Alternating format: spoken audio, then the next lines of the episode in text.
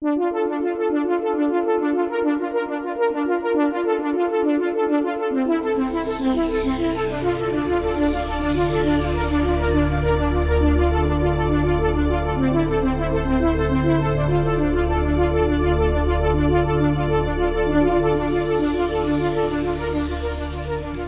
and welcome to the Robert A. Heinlein Book Club. And in this episode, I'll be looking at, uh, uh, I think, a relatively unknown uh, story by, by Heinlein called Free Men, uh, written sometime in like 46 or 47.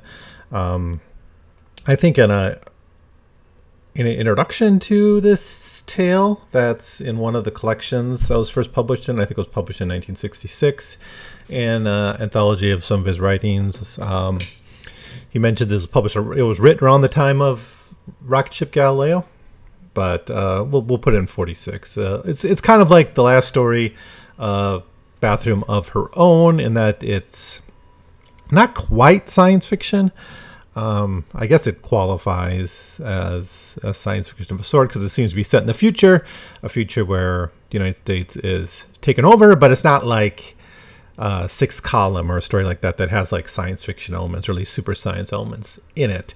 Um, in this uh, in this story, it's just uh, a future America that's been taken over by some foreign power, and then we just get the a close look at the experiences of a of a rebellious cell within the within the resistance to this. And it's very political. It's very much uh, a warning uh, to the Americans of the dangers of, of kind of losing our, our resistance, um, to you know, and how we need to keep this kind of independent spirit. It, it's you know, it's I think this stuff when Heinlein does it is better set in a science fiction context, like the the Moon's Mistress or or Revolt in 2100 or the Sixth Column. Even though I'm not a big fan of that story, it I think he does it better in that context because it comes off comes off less kind of like overtly weird politics, right? Because no one's ever going to invade the United States. Now, now maybe in '46 just coming off of World War II and the beginning of the Cold War and and you know beginning of the arms race.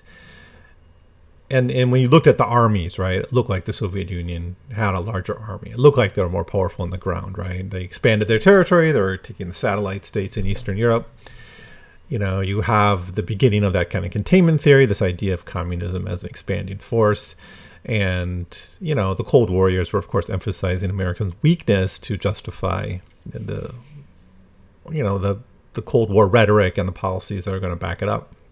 Um, some of this is true. Like if you look at Kennedy and the policies on science education, like that was a direct response to Soviet advances in science. So there are, um, like in the '60s, if you read like uh, Red, uh, Red Plenty, that's set in the late '50s and '60s. You know, in the Khrushchev years, when it looked like Soviet growth rates were going to overtake the United States. Of course, that's coming in the context of of the recovery from World War II um, you know, the continuing of the of the Soviet central planning and industrialization, and of course, you're going to get high growth rates in that that context. Um, were they sustainable? Clearly not. Right? They they weren't by the 70s, uh, and some people think if not for the I just read Stephen Kotkin's book on the on the end of the Soviet Union, and he also seems to think that if not for the discovery of oil in the Soviet Union, in the 70s. Maybe the Soviet Union would have collapsed earlier, right? That it was not really sustainable. And if you look even now at China, right, their growth rates, because it started at such poverty, the growth rates that they enjoyed for, for many decades have, have, of course, lifted many out of poverty. But, you know, is it sustainable? The signs are now that maybe it's not, right? I don't think the China's going to collapse anytime soon but you know they're not going to be able to continue to have that those growth rates where it's going to look like it's going to overtake the United States at some point. Now China has kind of overtaken the United States in purchasing power parity GDP, but not in per capita GDP, right? That's really what matters.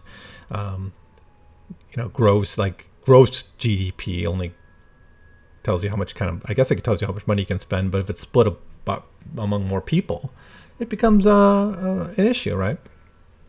Especially when China's going to have so much of their money they're going to need to invest in old age pensions and things like that. So the my point on all this is when you just look at a snapshot in time and you say, "Oh, this this the power seems to be going in this direction," doesn't mean that's how it's going to be, right? You got to look at the broader trends of history and the material conditions, and you know, not overreact to some of that stuff. And and I think to a degree, this story does kind of fit in that space. I, I actually find a bathroom of her own a more interesting story because it is about kind of the nitty gritty of American politics and American needs. It's it's about building houses. Like how do we actually expand the housing supply in the post-war era, which is a lot of countries had to deal with after the destruction. And the, in, in, the United States, it was more just people moving into suburbia, people wanting a better life for themselves after the Great Depression and after the war, and demanding that housing. Right? I don't think the population significantly increased. There was no destruction, so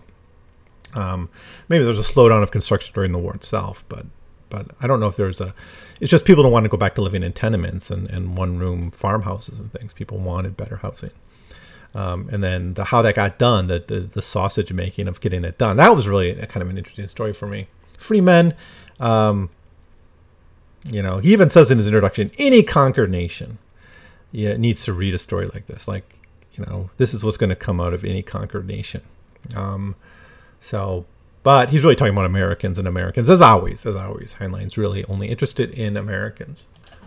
So, about the story, what to say? Well, I guess the one science fiction element here is the fact that the war is a 20 minute war, which implies a, a nuclear war of sorts, but, but America's now been occupied after a 20 minute war, which still seems implausible, even after a, a nuclear war. I think the idea of the United States itself being occupied is kind of preposterous. It's too big, it's too well armed. Um, it's not practical. The geography is not practical you got seas. you know, it's what's what's that that movie from the eighties? You know, Red Dawn. They, they, you see the Soviet troops just sort of parachuting in. Like, how many planes would you need to effectively do a paratroop landing of the United States? It's it's really ridiculous. Um, but anyways, for the story, that's what's happened. There was it's it's in this way it does remind me of Sixth Column, where the same thing happened. It's just we just sort of start the story. America's been conquered, and we're in the the aftermath of that. Um, so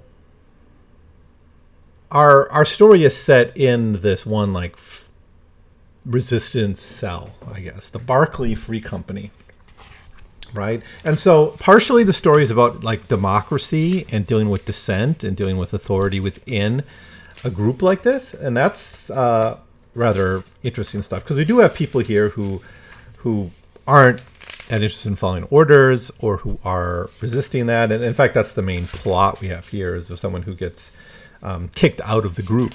Um, he comes to a meeting armed. He opposes the decisions of the leadership. He gets called out on that. You know, no one else is armed because you're not supposed to bring weapons to these meetings. But he pulls it out, tries to defend himself, and, and escapes. And then the you know the question is like tracking him down, finding him, you know, and and punishing him for it, right? So how in a in a in a movement that's trying to have freedom, that's trying to expand freedom and liberty and and, and, and these these values of independence and, and autonomy. Within a movement itself, you still need discipline, right? So this is something that, of course, is explored also in "The Moon is a Harsh Mistress," um, in quite a bit of, of, of, detail in that story, and I think in a better way there uh, by taking it out of America and putting it on the moon. But but the moon just becomes like another like America if if it really lived out Heinlein's libertarian views, right? Like it's the, the moon. If that story just seems to be an extension of what Heinlein thought thinks America should have been, or could be, or or you know, in, its ideal Platonic form. But here we just have a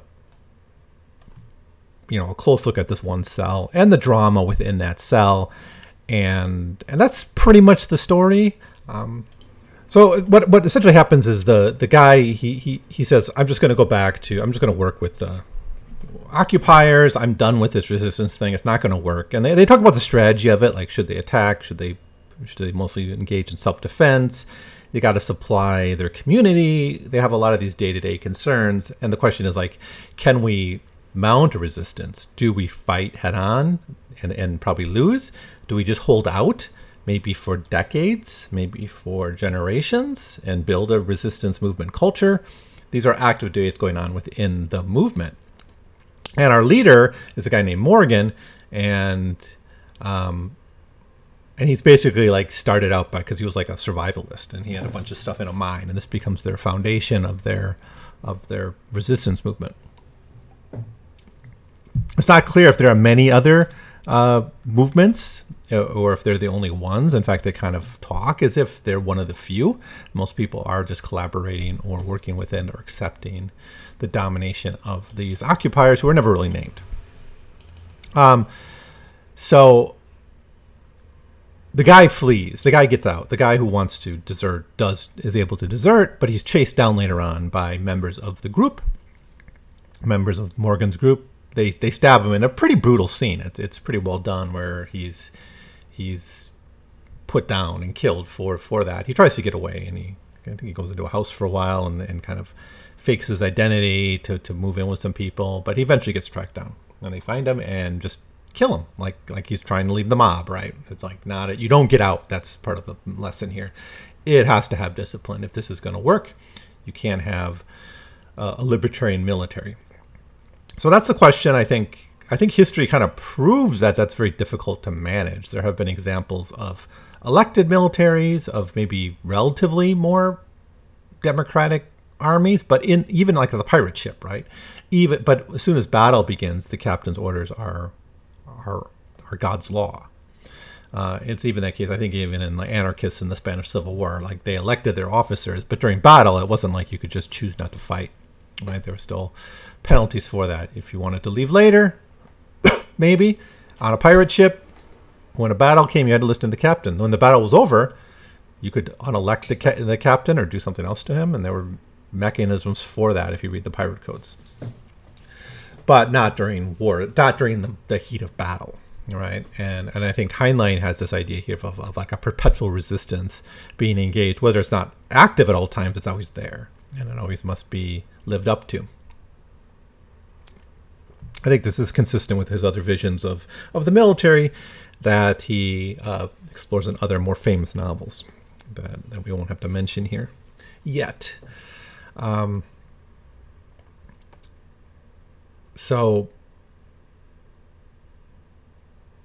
now the ending of the story is essentially that when they, these people return to the base, um, they find like their the cell has been already been attacked. I think by by the enemy, who's not named. They're apparently not the Soviets.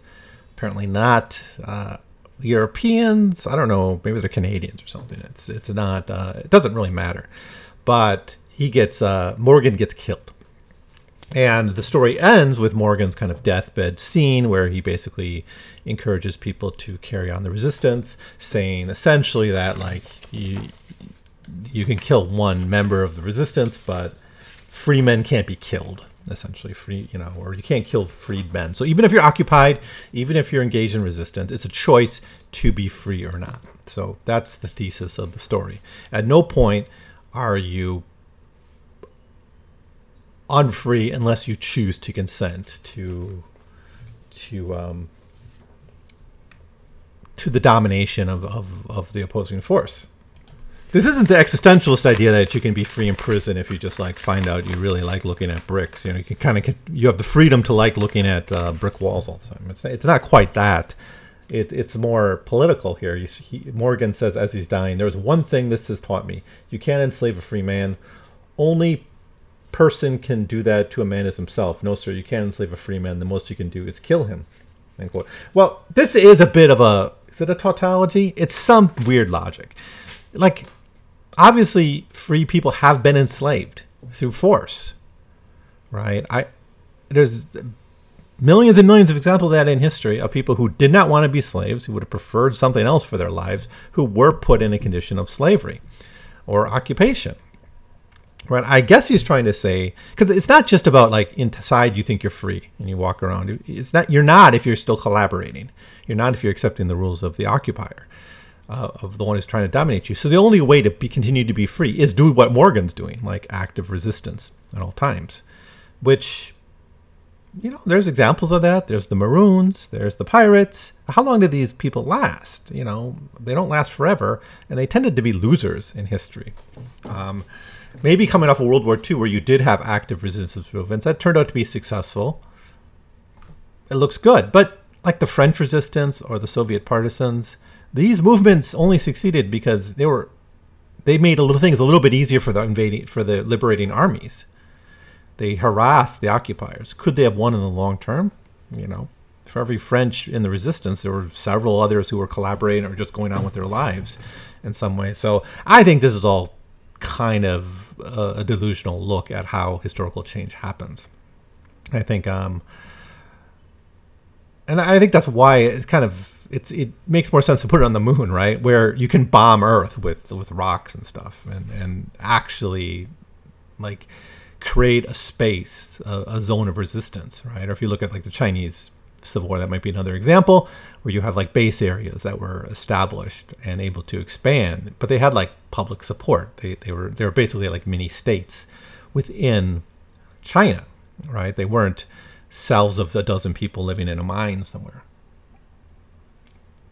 So the you know I I mean this is how he thinks. So I think this is a good window into how he thinks about freedom, about maybe leadership, about the need to sacrifice for participation in our community. These are all themes he will take up later on and has already taken up in the works we've looked at. Um, but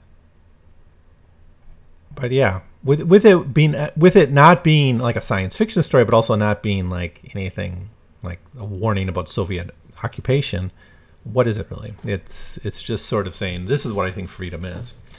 Um, it wasn't published when it was written. It was shelved, and I think it's fine that way. That it got published later on is, is, is okay. I mean, I'm not offended that this story exists, but it's not one of my uh, more favorite of his of his stories. Um, it is maybe a window into like that early Cold War period. Um, even though the Soviet Union is not the enemy here, we're told that, but it's it's hard not to think what that enemy would be, right? Those Nazis from the moon, from rocket ship Galileo, coming back, winning the war in 10, 10 days, maybe 10 minutes. So, speaking of rocket ship Galileo, that's what's coming up next. So finally, we're going to get to a, a, real book, a real novel. We've read novels before by him, but they were all published serially in Astounding. Astounding's kind of done. Um, I don't know. Maybe there's something that's published in Astounding later on, but not um, many. I think mostly he publishes books with uh, different publishers. His juveniles will come first, but others with like uh, uh, dual stars. Sorry, double star. Um, I think Starship Troopers is borderline juvenile. I, I think sometimes it gets put in that series, sometimes not. I'm not sure. Um, there's a few other non-juveniles, but they're going to be our focus. We're going to do this going on, uh, moving on, is I'm going to read the novel for each year. I'm going to read if there's a novel published, which every year for until the fifth, 60s, I think there's a novel published. So we'll look at the novel, or in some cases, two novels first. Then we'll read whatever stories there are. And I can tell you, after in a little while, there's not going to be that many stories it's it's really going to be novels from from mostly here on out. And some of the stories we do get are like short things published in like the Saturday Evening Post or, or, or journals like that. More mainstream uh, journals, not the pulpies ones anymore. So he, he does. There's a few I think pulp publications, but more or less he's publishing books and and in more prestigious, more well known magazines. And I, I think Anson MacDonald is gone. I think uh, John Riverside, these these pen names aren't used too much anymore either. So um, that's what we're gonna go into the summer. We're getting well into the summer here. That's what I'm gonna do. Normally, I slow down the podcast during the summer, mostly because I'm spending more time with family. Don't have uh, the time or the privacy it takes to kind of sit down and talk about a book. I'm not maybe not reading quite as much. Um, in fact, I've already sort of slowed down because I've been doing a lot of prep for next year's classes. Um, and I've been focusing on that and not focusing so much on reading. I am going to try by the end of the summer to get through the Mark Twain uh, and maybe get through the first couple juvenile novels. For, maybe up to 47 or 48 at least. But I'll probably slow down a little bit on my uploading. Um, but, you know, by the end of the summer, I expect us to be talking about Red uh, Planet. Maybe talking about uh, um, uh, in the mainline series. I'll be doing some Black writers first. Then I'll go and look at some women writers: uh, Harriet Beecher Stowe, um, Carson McCullers, Flannery O'Connor, those kind of writers. Um, but first, I want to do some slave narratives, which I haven't done yet. I want to do. Uh, um, oh, Richard Wright, I think is is who is who I have. So I, am going to do some other kind of, of get away from. Um, I just said Stowe. I said get away from the 19th century, but that's not going to be quite true. But but um, yeah, I've been I've been kind of in that midnight. I yeah maybe I won't do Stowe thinking about it because it's kind of too too close to the Civil War series we just did too. Um, but yeah, I think moving back to the 20th century for a while will be fun. So so you know, I I got some some ideas of some interesting um, works to talk about um, in that series. But for Heinlein, we're just going to keep pushing through chronologically. But like I said, it's going to slow down a little bit, but hopefully not too much. We'll see. We'll see if I can, um, you know, keep up with my reading. Um, but that's it for now. Um, next time, we'll talk about the first half of Rocket Ship Galileo. So, anyways, uh, thanks for listening. I'll see you next time.